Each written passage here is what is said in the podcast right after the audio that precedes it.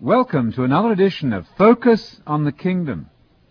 This is Anthony Buzzard inviting you again to continue with our search for truth in regard to the fundamental question of the gospel as Jesus preached it. What did Jesus mean by the term kingdom of God when he invited his audiences to repent because the kingdom of God is at hand? Mark 1:14 and 15. We've been suggesting that the massive fragmentation of the church into multiple different denominations, all unable to agree with each other, and the general confusion and perplexity about exactly what the gospel is.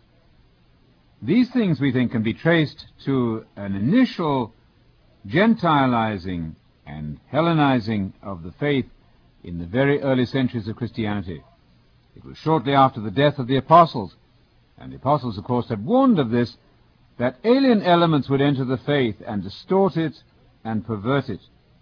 There's a great deal of scholarly testimony to the fact that exactly that thing did happen, starting from the second century onwards.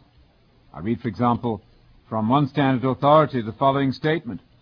The influence of Platonism can also be recognized in the doctrine of the immortality of the soul End of quotation.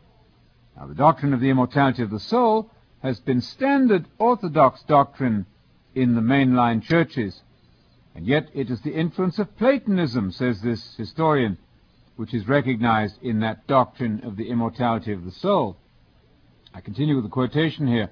Primitive Christianity related the hope of immortality to the person, death, and resurrection of Jesus.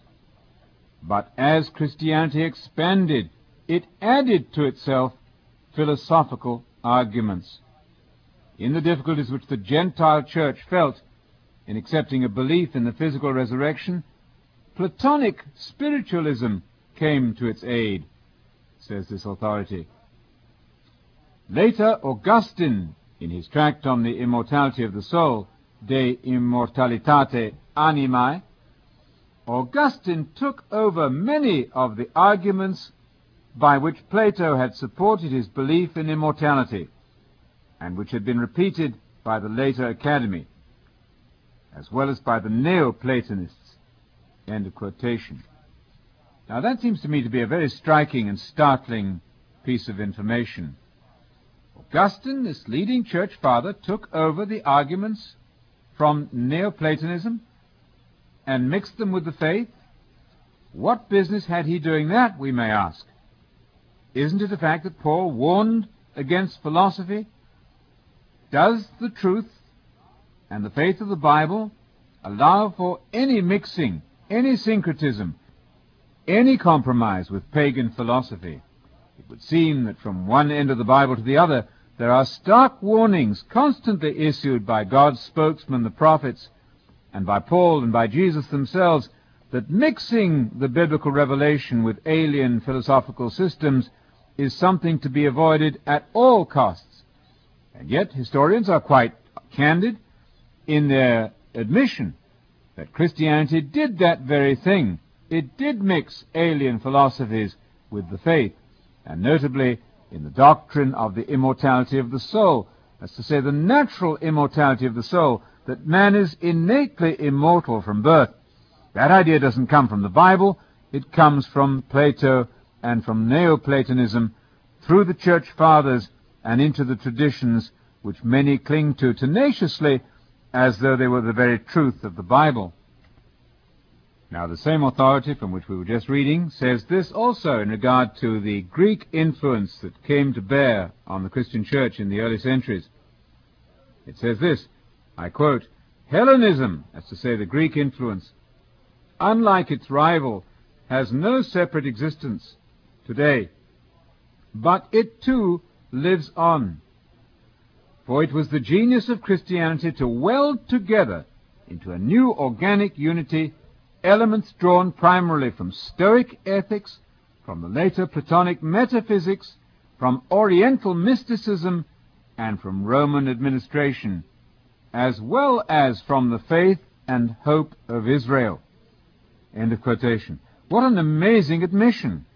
Hellenism, that's to say the system of Greek philosophical thinking, was an opponent of Christianity. But listen to what happened. Hellenism, says this author, lives on. How did that come to be? Well, Christianity embraced it.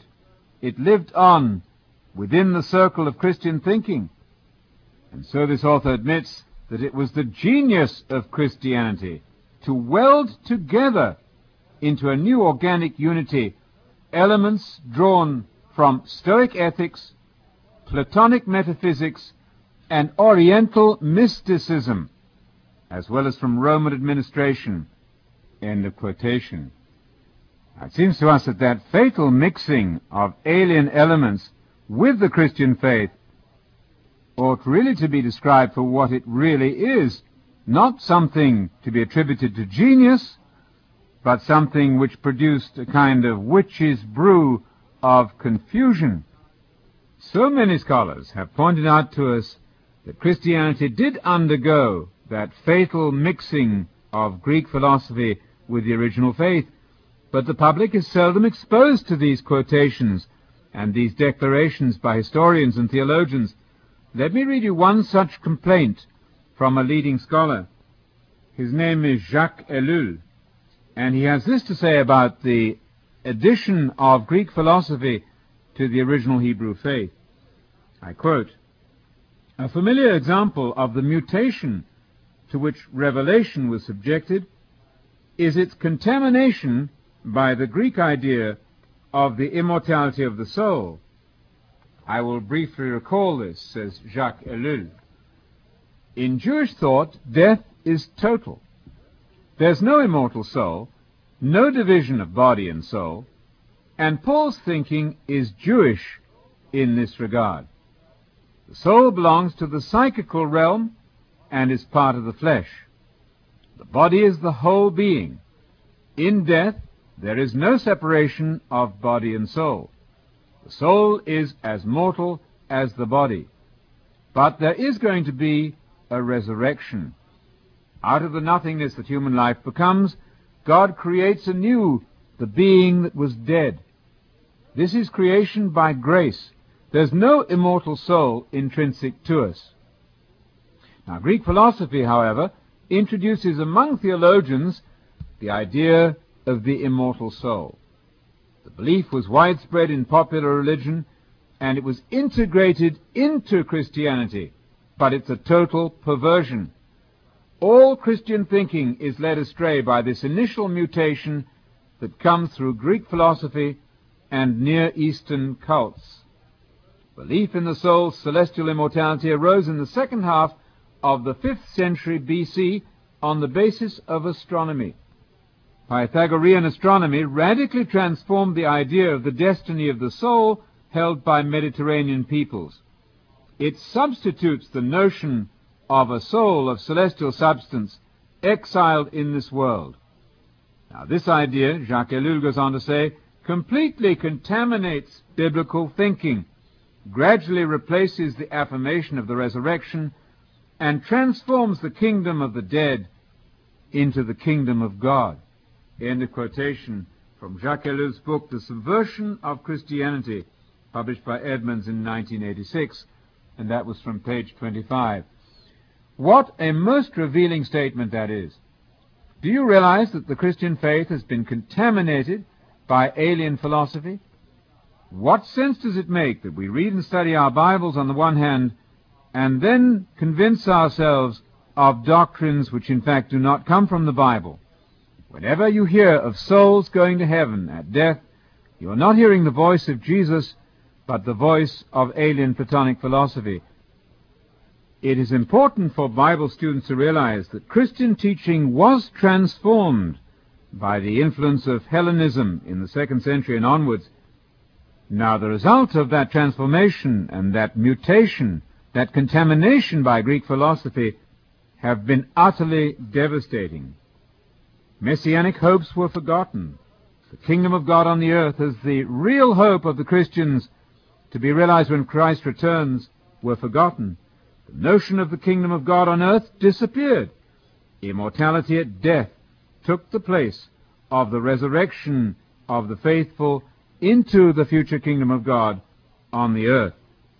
Let me read now from the Encyclopedia Britannica, from an article in which a leading student of the history of theological ideas, G.W. Knox, D.D., LL.D., professor of philosophy and the history of religion at Union Theological Seminary, wrote the following about the development of Christianity following the New Testament period. He says this, like all concepts, the meaning of religious terms is changed with a changing experience and a changing worldview.